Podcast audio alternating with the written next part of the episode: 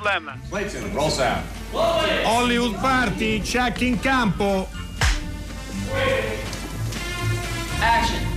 Hollywood Party è la più grande trasmissione della radio dai tempi di Marconi.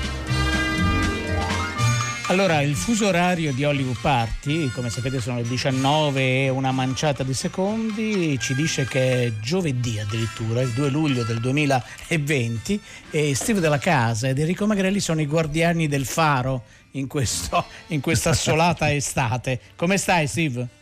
Io bene, caro Enrico Magrelli, più che i guardiani del faro potremmo anche essere i guardiani del bidone, visto che le grandi città, tra queste anche Roma, si stanno svuotando già oggi, vedevo gente che si scappava dalla canicola, noi però resistiamo in maniera eh, veramente stoica e aspettiamo i vostri sms e i vostri whatsapp a un numero di telefono che sto per darvi, segnatevelo, è il 335 56 34296 e poi ricordatevi che abbiamo un sito ricchissimo che su Rai Play Radio potete riascoltare per esempio i grandi del cinema alla radio.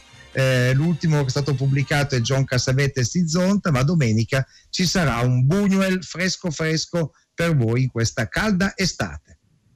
Allora, eh, noi eh, abbiamo un paio di notizie da condividere con voi. Una riguarda una notizia che pesa sull'autunno, pesa nel senso che poi in autunno si svolge un festival molto importante come quello di Londra che coinvolge tutta la, uh, la città con anteprime e anche con riprese. Quest'anno le riprese da altri festival non saranno moltissime, quindi saranno molte molte anteprime e anche, eh, anche, Londra, come Toronto, come altri festival, eh, stanno ragionando su una parte, una gran parte del festival si svolgerà online e una parte invece fisica, eh, sempre rispettando le, le norme di, eh, di sicurezza.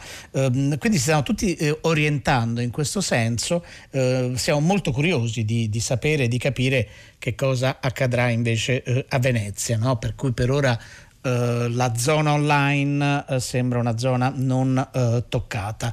per quello che invece riguarda le manifestazioni con spettatori e anche con ospiti, ci fa piacere segnalare che dal 4 al 12 luglio al Palazzo Ducale, nel cortile maggiore del Palazzo Ducale di Genova, avrà luogo una manifestazione che si chiama Genova Reloaded ed è un'occasione a partire dalle 21.30 tutte le sere, da sabato prossimo come dicevo, per presentare dei film dell'ultima uh, mozzata stagione, chiamiamola così, con uh, registi o, o, o, interpreti che saranno presenti proprio per accompagnare il film e per conversare uh, con il pubblico. Vi cito solo alcuni titoli eh, si apre con Villetta con ospiti e ci sarà Ivano De Matteo, eh, la, la, domenica eh, tornare il nuovo film di Cristina Comencini e Cristina Comencini eh, sarà lì, poi c'è il Grande Passo e ci saranno sia Giuseppe Battiston, Antonio Padovan e, e Elisabetta Olmi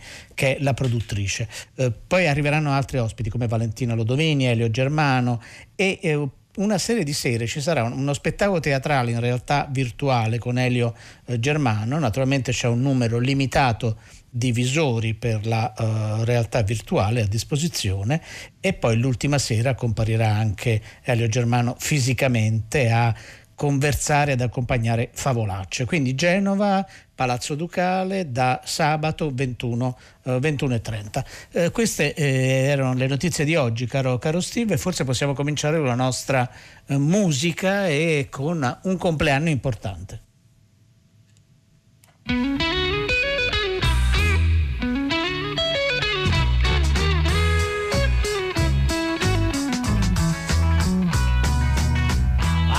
To be under the sea in an octopus's garden in the shade. He'd let us in, knows where we've been in his octopus's garden in the shade. I'd ask my friends to come and see.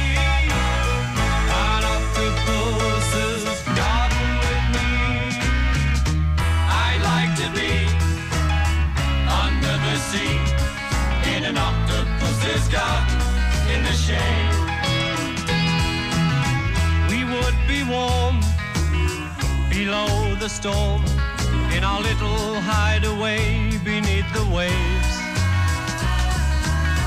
Resting our head on the seabed in an octopus's garden near a cave.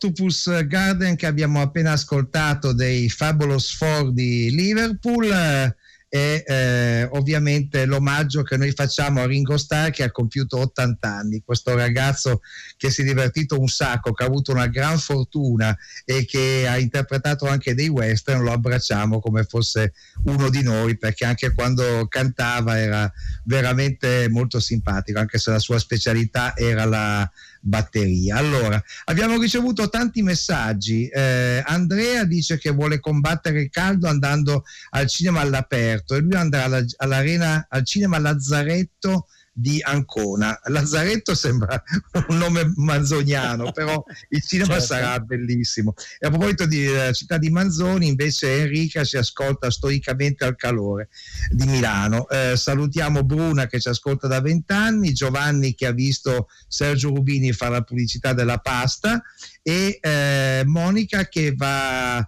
tutte le sere a Palazzo Ducale a Genova si diverte tantissimo e quindi era contenta della nostra segnalazione.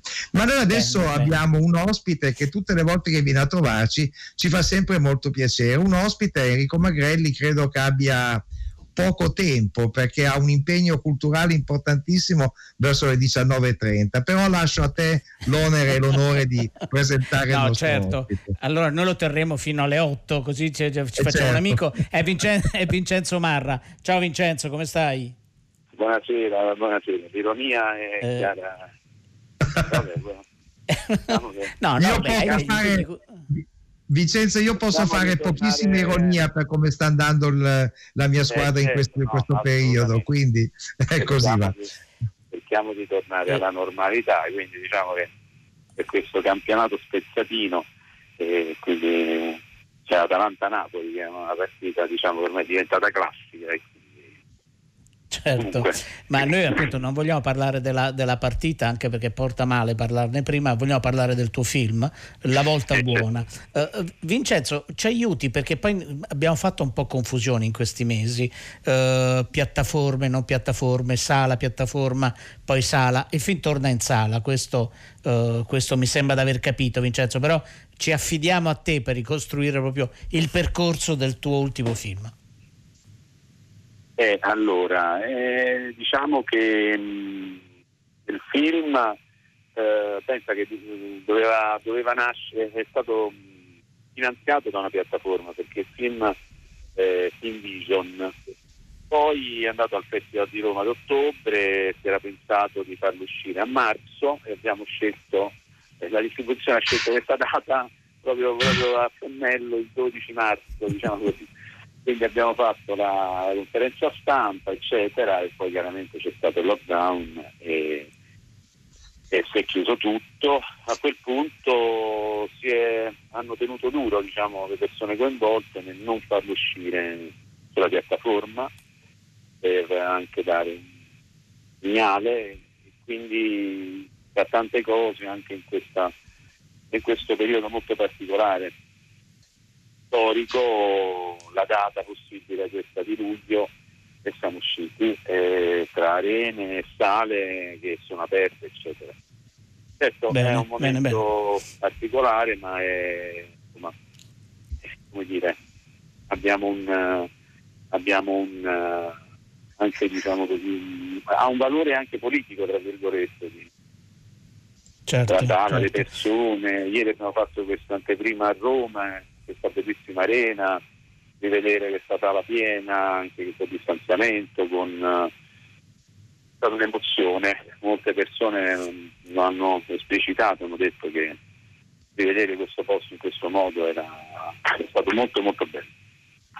No, no, ma infatti è importante, è importante ricominciare, è importante che il cinema torni sul grande schermo. La volta buona, il titolo del tuo film, è anche eh, La volta buona, forse chissà, dovete vedere il film per scoprirlo, per il tuo uh, protagonista, si chiama Bartolomeo, è interpretato benissimo da Massimo Ghini, uh, che è un procuratore del, del calcio, no? quelle figure uh, di solito quelli che si conoscono sono quelli più famosi, quelli ricchissimi, eh, quelli che vengono citati dalle, dalle televisioni. Invece il tuo Bartolomeo è, eh, è, molto in difficoltà, Vincenzo Marra. Dai un po' di elementi ai nostri ascoltatori proprio sul profilo di quest'uomo che spera che sia arrivata per lui no? l'occasione della vita? Sì, è una domanda molto bella questa perché un po' c'entra il film. Ma sono ripartito, sai, da tante cose che dall'osservazione della realtà, unendo mie passioni che possono essere il calcio ma anche l'America Latina, dove ho vissuto per tanti anni e dove abbiamo girato per uh, una, buona, una buona fetta di film. Il film eh, racconta parte da un'emozione, una sensazione, anche qualcosa che ho dentro, cioè di come poter raccontare questo sentimento della frustrazione che per me sta dilaniando il mondo. Quindi l'idea appunto di una persona che ha 60 anni passati, eh, che ha fatto una serie di errori nella sua vita, che che ha, ha, una vita abbastanza rovinata, se così si può dire, è ancora nell'attesa della volta buona, è ancora non solo speranzoso, ma anche come sente che questa cosa gli sia dovuta un po' dal fato, dal destino, a quello che si crede, eccetera, eccetera. E quindi l'osservazione della realtà, eh, che può essere tutte quelle persone che continuano so, a giocare gratta e vinci, o a essere molto arrabbiati, eh, frustrati dal, dal, loro percorso di vita, un po' dimenticano poi che le giornate si vivono giorno per giorno e che poi il tempo che abbiamo a disposizione magari non è, non è così scontato. Questo è stato bello, ho avuto fatto un'intervista qualche giorno fa con un giornalista che mi diceva eh, proprio questo che dopo aver visto il film sembra esserci dei, uno strano sapore che ha a che fare col Covid, no? che, che, poi ha costretto all'improvviso a fare i conti con noi stessi e a ritrovarci nell'apprezzare appunto, le cose basilari, poter star bene per quelli che per fortuna sono stati bene, loro e i loro cari e quindi magari mettere in secondo piano tutta una serie di, di sentimenti, di emozioni, anche di nevrosi che sono molto di questo tempo. Il protagonista sogna incessantemente questo riscatto e quindi l'idea è, di, è, stata quella di raccontare un procuratore dei calciatori ai margini che vive nella periferia di Roma, molto frustrato, molto arrabbiato, molto così un po' prendendo spunto dalle vecchie commedie all'italiana e a un certo punto un suo sodale eh, che sta a Montevideo in Uruguay lo chiama perché forse ha trovato il nuovo Maradona. lui il nuovo Maradona.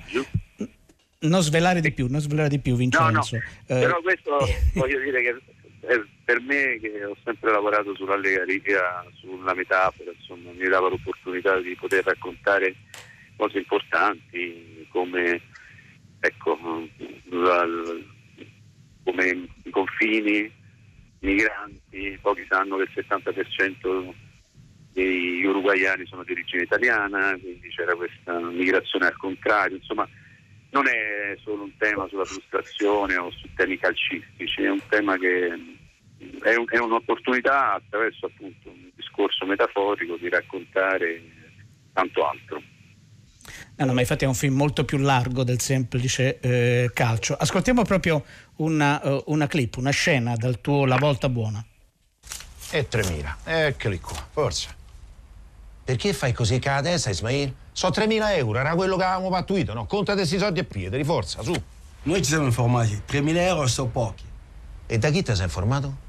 Non ti posso dire il nome. Allora di a sto cornuto, a sto grandissimo cornuto, che 3.000 euro sono un sacco di soldi. Abdiel però è tanto bravo, eh? Mo è bravo, poi quello cresce, gli cambia il fisico, mi diventa una pippa, che ce faccio io? Noi diventa pippa, noi diventa pippa e noi diventa pippa. Senti, Smei, io non ho più tempo da perdere. Sti soldi li vuoi, sì o no? È il quadro. Ma stiamo andando a 60 km, mica lo stiamo a riportare in Africa, ragazzini. Portare con te o il bambino non viene. Va bene, va bene. Ricordati che il bambino deve fare tutte le sere le preghiere musulmane. Ho capito, sta tranquilla, basta e se ne andiamo.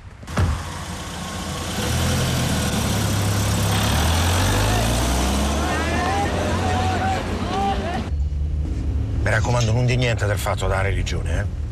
Guarda che se quelli scoprono che sei musulmano, danno un carcio a un culo e ti rimandano indietro, hai capito? Allora, eh, questo era per l'appunto un eh, pezzo, un brano da La Volta Buona di Vincenzo Marra. Ci è arrivato un messaggio sempre gradito da parte di Nadia, la nostra ascoltatrice fedelissima, che dice di Vincenzo Marra mi ricordo bene due film, Tornando a casa e Vento di terra, ed erano, eh, ed erano, molto, ed erano molto belli. Sì, e devo dire che anche La Volta Buona è un film che è molto efficace perché quest'idea di raccontare il sottobosco dei, dei procuratori di calcio potrebbe anche avere il risultato, Vincenzo Marra, della commedia italiana una vo- di una volta, cioè che eh, anticipa di qualche anno qualcosa che ma poi scoppierà, cioè il, il, cancro del calcio contemporaneo sono per l'appunto i procuratori, le loro commissioni, i loro magheggi e così via e chissà che tra qualche anno non si dica beh la, la, volta buona era un qualcosa di profetico. Tra l'altro tu proprio dal mondo dello sport arrivi, no? Vincenzo Mara, hai incominciato come fotografo in quell'ambiente o sbaglio? Eh sì, no, diciamo che era una delle mie grandi passioni quando ero molto molto giovane, avevo 17, poi 18, tra i 17 e i 19 anni ho fatto il fotografo sportivo e quindi eh, è stato sì, anche quello un mondo importante per poi arrivare al cinema. Eh, ho imparato a ragionare e agire in velocità, ecco diciamo così, attraverso certo. il tentativo di prendere le immagini. Rispetto a quello che dicevi prima, se posso, eh, ringrazio la signora che ha ricordato due film che sono eh, un po' di anni sulle spalle ma ancora molto molto vivi perché vengono continuamente invitati, eccetera. E, però questo film io l'ho, l'ho fatto, l'ho scritto, l'ho pensato con una dedica particolare che è Mario Monicelli, con cui ho certo. rapporto e praticamente lui avendo visto i miei, dopo aver visto i miei documentari dedicati a Napoli, dove in quei documentari c'è molta ironia, mi invitò, mi spinse a, a fare un, provare a fare un film diverso anche di finzione. Quindi io quando morì scrissi questo, questa sceneggiatura di getto, poi per pudore l'ho tenuta a lungo nel cassetto e poi mi sono buttato anche per, perché avevo la voglia di, di, provare a fare una cosa diversa, di giocare in un giardino diverso, se così se mi si passa la metafora. E quindi appunto sì, era un, oma- è un omaggio, è un tentativo appunto di raccontare questi personaggi un po' cinici che vengono da quel periodo storico in cui tutti noi ci siamo no, innamorati per cui ancora veniamo ricordati no, come cinematografia del nostro paese. E, e poi, insomma, avendo viaggiato tantissimo durante la mia vita, soprattutto negli ultimi vent'anni della mia carriera, avendo toccato il mondo in lungo e largo, ho incontrato nei posti più assurdi molti italiani che, che poi sono veramente i figli di, di, di, quella stagione di tanti anni fa e che forse evidentemente per mille motivi, anche sociali, politici, economici, eccetera, eccetera, stanno riprendendo un po', un po piede. Certo. Questo è quello che è successo. E comunque fare film avendo il viatico da parte del vecchio Mario, del vecchio Mario Monicelli, credo che sia un, un momento fondamentale. Allora, grazie mille Vincenzo Mara per essere stato ancora una volta ospite qui a Hollywood Party. Eh, la volta buona è il tuo film che adesso si può vedere e noi ti facciamo tanti auguri, ti salutiamo Vincenzo Mara con un, un altro brano dal film quando c'è la prima partita di calcio di questo ragazzo. Ciao Vincenzo. Grazie, ciao Vincenzo. Grazie. Un ciao, abbraccio ciao. a Enrico e a voi. Arrivederci.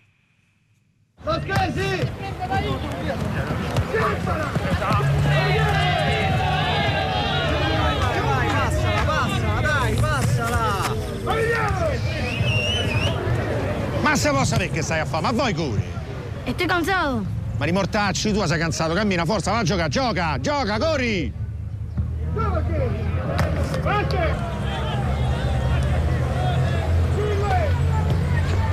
Dai, dai, dai, dai, dai adesso.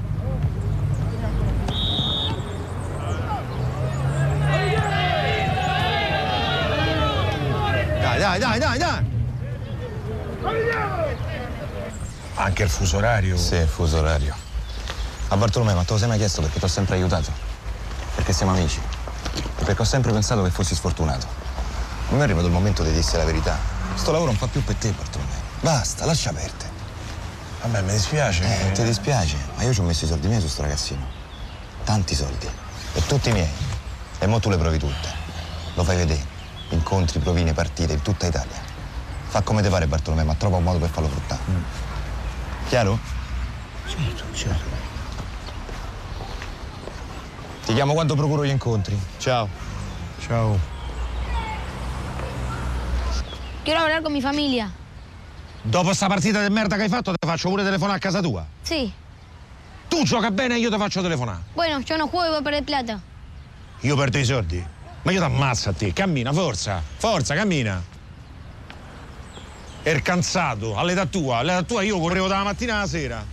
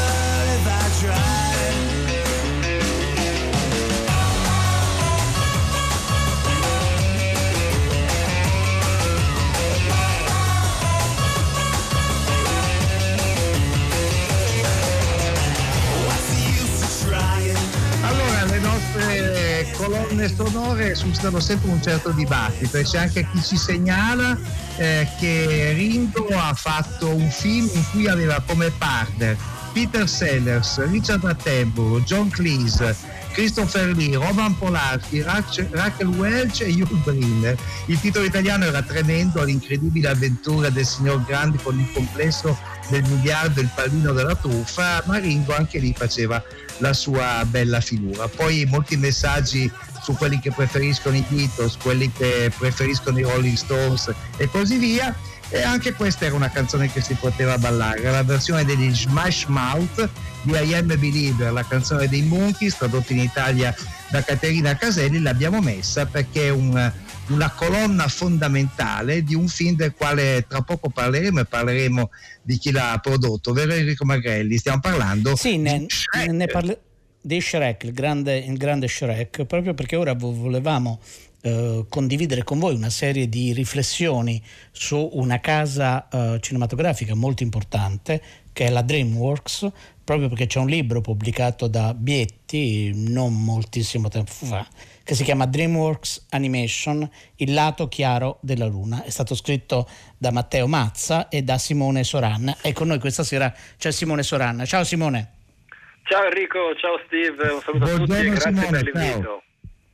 Allora, uh, DreamWorks, io partirei subito con una domanda. No? DreamWorks per gli spettatori eh, più giovani, eh, quelli meno giovani che hanno accompagnato nipoti e figli eh, al cinema e quindi sicuramente anche molti nostri eh, ascoltatori, eh, in vent'anni ha prodotto circa 40 film più o meno ed ha segnato però una svolta nella storia dell'animazione, nella storia anche dell'industria recente hollywoodiana non, non indifferente.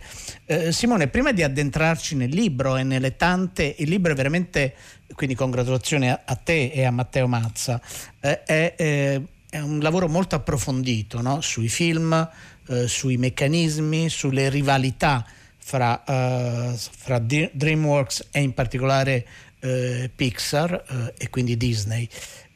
La, la, domanda però partirei un po' prima. Secondo te il lavoro fatto nel cinema, i film DreamWorks sono sottovalutati dalla critica, dal, dagli storici del cinema? Guarda, innanzitutto ti ringrazio per i complimenti, davvero, detto da te, mi fa molto piacere. Eh, per quanto riguarda la tua domanda invece, eh, assolutamente sì. Attenzione però, faccio un discorso leggermente diverso. Secondo me i film DreamWorks non sono molto sottovalutati da un punto di vista di critica, di analisi. Si è lavorato anche parecchio su questi film, su questi lavori di animazione, però da un punto di vista mediatico sono dei film che poco alla volta, soprattutto negli ultimi anni, hanno ricevuto meno attenzione del dovuto o comunque meno attenzione rispetto ad altri progetti. E questa cosa ci è sembrato un pochettino lo spunto iniziale, il motivo per cui io e Matteo abbiamo deciso in qualche maniera di avventurarci in questa, in questa sfida, cioè raccontare la DreamWorks di cui solitamente non parla appunto nessuno. Tant'è questo è il primo testo in Italia che ha come protagonisti i signori registi di casa DreamWorks, perché spesso e volentieri si parla di Disney, di Miyazaki, quindi dello studio Ghibli, della Pixar, come giustamente hai raccontato. Spesso si parla di DreamWorks, ma sempre in testi che magari sono un pochettino più generici, che raccontano l'animazione contemporanea. Ecco allora che ci sembrava così l'idea giusta per provare a raccontare invece e analizzare e studiare esclusivamente DreamWorks Animation. Eh, Simone Sorana, questo però vuol dire che quindi è un po' sottostimato, perché no, questo da quello, da quello che dici. Um, uh, DreamWorks nasce da un'alleanza fra tre intelligenze no? molto, molto, diverse. Eh, vuoi, vuoi parlarcene? Certo, assolutamente. Dunque, DreamWorks Animation arriva tramite l'unione di intenti di Steven Spielberg, che penso non abbia bisogno di grandi presentazioni, David Geffen, che è un, stato un grande produttore statunitense dell'intrattenimento, no? lui qua si occupa di animazione, si è anche occupato di cinema, ma più che altro è stato un grande produttore musicale. E poi Jeffrey Katzenberg, e quest'ultima figura secondo me merita un attimino di attenzione in più perché ha alle spalle una storia incredibile, nel senso che Jeffrey Katzenberg dalla metà degli anni 80 alla metà degli anni 90 circa ha lavorato a stretto contatto, anzi era uno dei, dei dirigenti massimi della Walt Disney Company. E in quegli anni la Walt Disney diede vita ad alcuni lavori straordinari, che sono Il Re Leone, La Bella e la Bestia, Aladdin, La Sirenetta, che ancora oggi vengono ricordati come i capisaldi del cosiddetto rinascimento Disney. Quindi Katzenberg alla metà degli anni 80 inizia a lavorare per far sì che la Disney diventi l'impero che conosciamo ancora oggi. Ora, per una storia di, così, un, delle liti aziendali, per una, una mancata promozione, arriverà a litigare in maniera molto funambolica con i suoi capi e quindi se ne va da Disney per fondare direttamente la concorrenza, perché DreamWorks nasce alla metà degli anni, degli anni 90 grazie appunto all'intervento di Katzenberg apposta per cercare di rompere le scatole all'egemonia Disney che lo stesso Katzenberg aveva contribuito ad alimentare. Quindi veramente abbiamo una storia davvero incredibile. Questa persona nel giro di circa 15 anni ha creato due imperi di animazione che ancora oggi hanno la meglio di tutto il mondo. E quindi eh, a volte appunto la rivalsa, la, la vendetta, leggete il libro per avere più dettagli proprio no, della rottura fra Katzenberg e Disney. Noi proponiamo subito una, una, clip di Zeta la formica, proprio perché nel libro raccontate come ci sia stata una lunga fase quasi di spionaggio industriale, no? chiamiamolo così, fra DreamWorks e, e, Z, e, e, e Disney. Ascoltiamo proprio l'incipit di Zeta la formica. Per tutta la vita ho vissuto e lavorato in una grande città, il che eh, ora che ci penso è piuttosto un problema, visto che mi, mi sento sempre a disagio tra la folla. Sul serio, ho, ho questa paura degli spazi chiusi. Io, io to, tutto mi fa sentire in trappola in continuazione. Sa, mi, mi, mi, dico sempre che deve esserci qualcosa di meglio là fuori, ma fo, forse, forse, penso troppo. E io, io credo che tutto risalga al fatto che ho avuto un'infanzia molto ansiosa. Sa, mia, mia, madre non aveva mai tempo per me. Insomma, quando, quando si è il figlio di mezzo in una famiglia di 5 milioni, non, non ricevi nessuna attenzione, voglio dire com'è possibile. E, e, e ho sempre avuto questa, questa, storia dell'abbandono, sapesse che mi affligge. Mio padre era fondamentalmente un fuoco, come le ho detto, e, e sa, spiccò il volo quando io ero ancora una larva. E mh, mm, il mio lavoro poi non mi faccia incominciare perché io mi irrita molto. Vede, io non sono tagliato per fare l'operaio, glielo dico subito. Mi, mi sento fisicamente inadeguato. Io in tutta la mia vita non ho mai sollevato qualcosa che andasse oltre dieci volte il mio peso corporeo. E, e, e arrivando al dunque, maneggiare la terra, e, ecco, non è la mia idea di una carriera gratificante. È tutta questa colata di entusiasmo per il superorganismo che, che, che io sa, non posso capire. Ci provo ma non, non, la capisco. Insomma, sa, io cos'è? Io dovrei fare tutto per la colonia e, e, e, che ne è dei miei bisogni? Che ne è di me? Insomma, devo credere che esiste un posto là fuori migliore di questo. O mi raggomittolerei in posizione fetale e piangerei. L'intero sistema mi fa sentire insignificante. Eccellente. Hai fatto un grosso passo in avanti. Sul serio? Sì, Zeta. Tu sei insignificante. Da- davvero?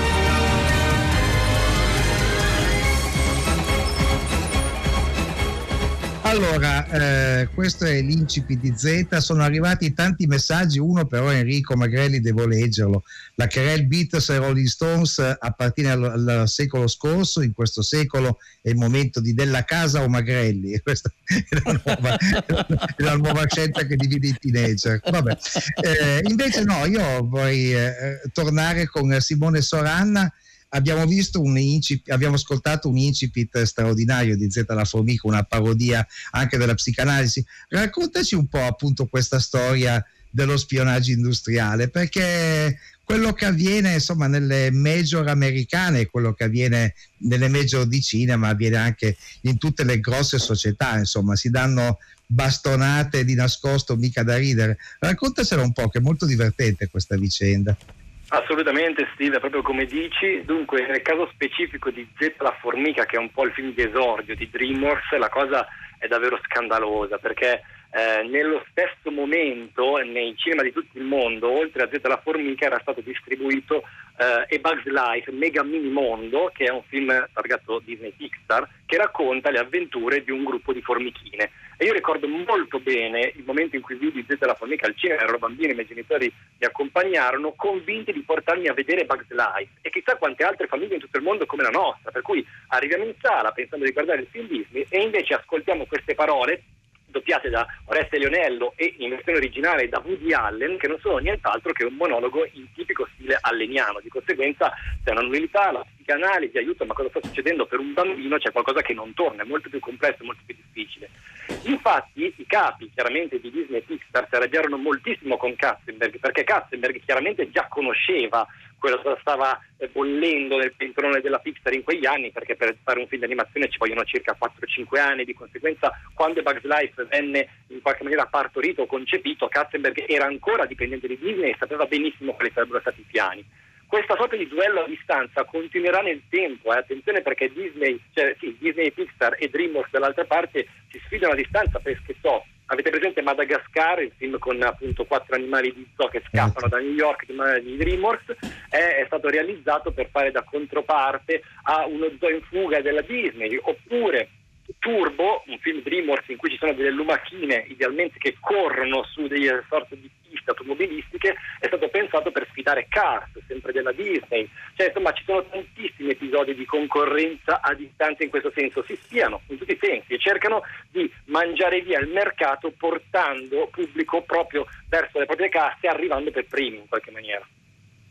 Ecco, eh, è esattamente così, una, una, bella storia e anche bello il messaggio che ci ha mandato Giovanni. Sembrava Woody Allen che doppiava Oreste Lionello che doppiava la formica. Sì, è proprio così.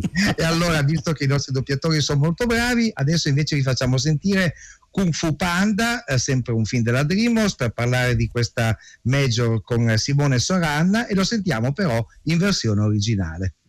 This is the secret panda village. No wonder you keep it a secret. If I live here, I wouldn't tell anyone either.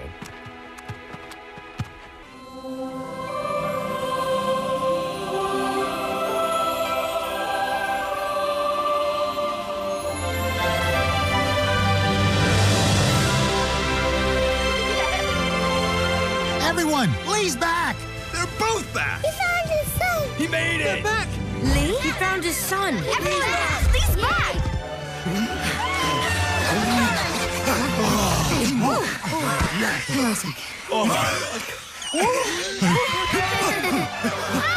Everyone! Everyone gather around! This is my son! Hello. Hi. Oh, it's you! So, that's nice. Yeah, hi. I don't know who you are. Oh, stripy baby. So beautiful. You look just like me, but a baby. Questa appunto era una, uh, una, scena da Kung Fu Panda, che è una delle saghe, uh, la DreamWorks ne ha prodotte più, più di una, uh, Shrek naturalmente forse quella più, più famosa, più importante, più rivoluzionaria tra, tra virgolette naturalmente. stiamo parlando con Simone Soranna che insieme a Matteo Mazza ha pubblicato per Bietti un libro proprio sulla DreamWorks, DreamWorks Animation, il lato eh, chiaro eh, della Luna. Eh, nel vostro libro, eh, Simone, eh, voi eh, analizzate anche quelli che sono i temi, i simboli ricorrenti, il rapporto con i generi classici del, del cinema. proviamo a fare Ovviamente sono temi molto ampi che non è che possiamo esaurire né sviluppare adeguatamente nel corso di questa eh, puntata. Eh, puoi provare però a fare un identikit, eh, so che non è semplice, però ci riuscirai, della tipologia, diciamo così, dello stampo, al di là dello spionaggio industriale, dell'inseguirsi da una parte all'altra, dei film targati, prodotti, marchiati DreamWorks? Assolutamente sì Enrico, molto interessante quello che mi proponi. Secondo noi, eh, parlo chiaramente a nome anche di Matteo, DreamWorks ha seguito diciamo così, due strade, una da un punto di vista estetico e stilistico e l'altra da un punto di vista tematico. Per quel che riguarda l'estetica hanno sempre sperimentato molto. In una prima fase, come accennavi tu, hanno cercato di riportare indietro le lanciate nel tempo, lavoravano molto con un cinema tradizionale, quindi animato a mano, senza la computer grafica hanno cercato di realizzare dei grandi colostar come Il Principe d'Egitto oppure dei film western, perché Spirit Cavallo Selvaggio è proprio di impianto western. Poi poco alla volta si sono invece più eh, arrovellati su cercare nuove forme digitali per comunicare queste grandi storie. Sono stati tra i primi a sperimentare la terza dimensione quando ancora diciamo, non era così tanto di moda e anche adesso sono stati tra i primi a iniziare a masticare in maniera cosciente e voluta le serie televisive. Di conseguenza DreamWorks si sta poco alla volta spostando verso una serialità di film di punta che non abbracciano più solamente i grandi schermi ma anche i piccoli schermi della serialità appunto. Quindi cercano veramente di sperimentare in tutti i sensi. Da un punto di vista tematico invece secondo noi sono sempre stati alla ricerca, vuoi anche un po' per il DNA insito nella nascita di questa azienda, ovvero la storia che abbiamo raccontato poco fa di questa rivalsa di Katzenberg, e vuoi anche un po' per l'influenza magari di Steven Spielberg, hanno sempre cercato di raccontare il diverso, hanno cercato di trovare l'umanità laddove solitamente c'è solitudine, c'è una sorta di mostruosità. Ecco allora che tutti i film della DreamWorks hanno come dei protagonisti non dei grandi eroi, ma le persone più umili, più nascoste, delle, de, degli esseri mostruosi veramente che solitamente vengono messi al bando dalla società. Lì guardando negli angolini più bui di ogni gruppo, negli angolini più bui di ogni coscienza, troviamo l'eroe di DreamWorks. E infatti questi eroi non vanno minimamente cercando la gloria, non vanno minimamente cercando le grandi gesta eroiche, non vanno minimamente cercando l'amore della propria vita, quindi la, la favola sempre eterna del principe azzurro che salva la principessa, non c'è nulla di tutto ciò, sono film molto più comuni, più quotidiani e per questo motivo anche più umani. Secondo noi la tematica fondante di questa casa è appunto quella di essere diversi, di essere qualcos'altro, di essere più sporchi, più cattivi, ma appunto per questo motivo emotivamente parlando più coinvolgenti. Ascoltiamo un altro uh, clip da un'altra delle saghe DreamWorks che è Dragon Trainer.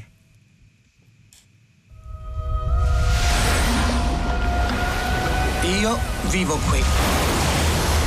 Abbiamo la pesca, la caccia e degli incantevoli tramonti. L'unico problema sono le infestazioni. In molti posti hanno topi o zanzare. Noi abbiamo i draghi. Io mi chiamo Ikap. E ho sempre voluto essere un grande vichingo. Perché combattere i draghi è tutto da queste parti. Ah, non se ne parla! Oh, andiamo, fammi uscire. Devo provare il mio valore. Non alzi un martello, non rotei un'ascia, non sai neanche lanciare queste. Ma questo le lancerà per me. Scusa. Dai creatori di Shrek. Ah, vai forte, Icap.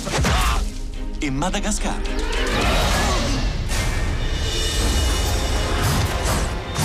Eh, buono, Drago. Ok. Ah, ah, ah. No, no, no.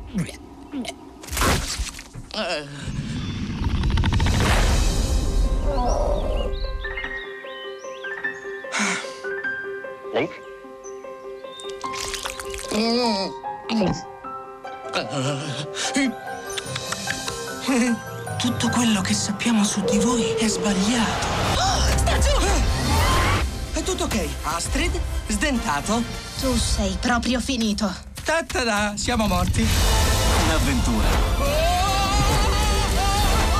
Papà, ho deciso che non voglio combattere i draghi. questo era appunto il possibile, prossimamente il trailer da Dragon Trainer, eh, un altro grande successo della DreamWorks. Eh, Simone Soranna, io partirei da un altro messaggio che è arrivato qui al 335 5634 296. Ci chiede quando è che parleremo del lavoro di animazione di Karel Zeman. Ovviamente eh, non è questa la sera data per farlo, però vorrei sapere se la DreamWorks nelle sue strategie ha fatto quello che tradizionalmente un po' Hollywood ha sempre fatto fin dai primi anni del Novecento, cioè prendere un po' i migliori eh, di tutto il mondo e in qualche modo inserirli in una struttura industriale molto più grossa di loro pagandoli molto di più. Lo fecero dai tempi dell'espressionismo con Lang, Carl Freund e così via, l'hanno continuato a fare in continuazione. Mi domando se l'hanno fatto anche con eh, l'animazione più di ricerca a livello mondiale. Guarda, l'hanno fatto sicuramente all'inizio del loro percorso, anche un po' per una questione di agganci di conoscenze. Come vi dicevo, all'epoca Katzenberg aveva lavorato in Disney e eh, dando vita a DreamWorks si è portato dietro con sé molti degli autori, molti dei talenti che vivevano già in casa Disney. Poi, per quanto riguarda invece una componente che vada al di fuori degli Stati Uniti d'America, DreamWorks eh, a partire dagli anni 2000 ha iniziato a sperimentare parecchio anche con altre case di animazione. Per esempio è celebre la loro diciamo così, collaborazione con la Hardman. Hardman è una casa britannica che lavora in stop motion, quindi con i pupazzetti di plastilina. Loro hanno dato vita a tre film, il più celebre è Gallini in fuga, che penso tutti quanti abbiano visto perché è veramente una meraviglia. Ecco, da quel momento hanno iniziato a spostare il loro sguardo quindi verso l'Europa e oggi invece nel nella, negli anni più contemporanei si sono addirittura eh, rivolti alla Cina, quindi al mercato orientale, avevano già iniziato a gettare qualche seme con Kung Fu Panda, di cui abbiamo parlato poco fa, però il piccolo Yeti, che è il loro ultimo lavoro uscito in sala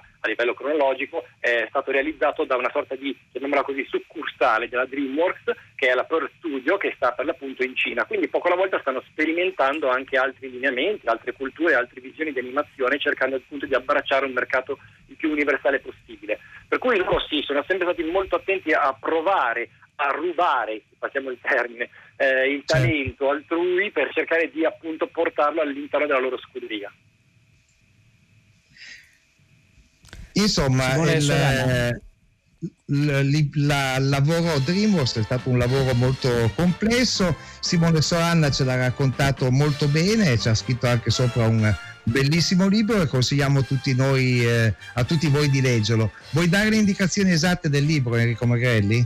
Sì, molto volentieri. Allora, eh, appunto, come vi dicevamo, pubblicato da Bietti, il titolo è DreamWorks Animation, il lato chiaro della luna. Pensate alla sigla di, eh, di DreamWorks. eh, Simone Soranna, grazie. Abbiamo toccato molti dei temi, ma ce n'è tanti altri nel libro, eh, assolutamente eh, interessanti. E buon lavoro e buona estate soprattutto.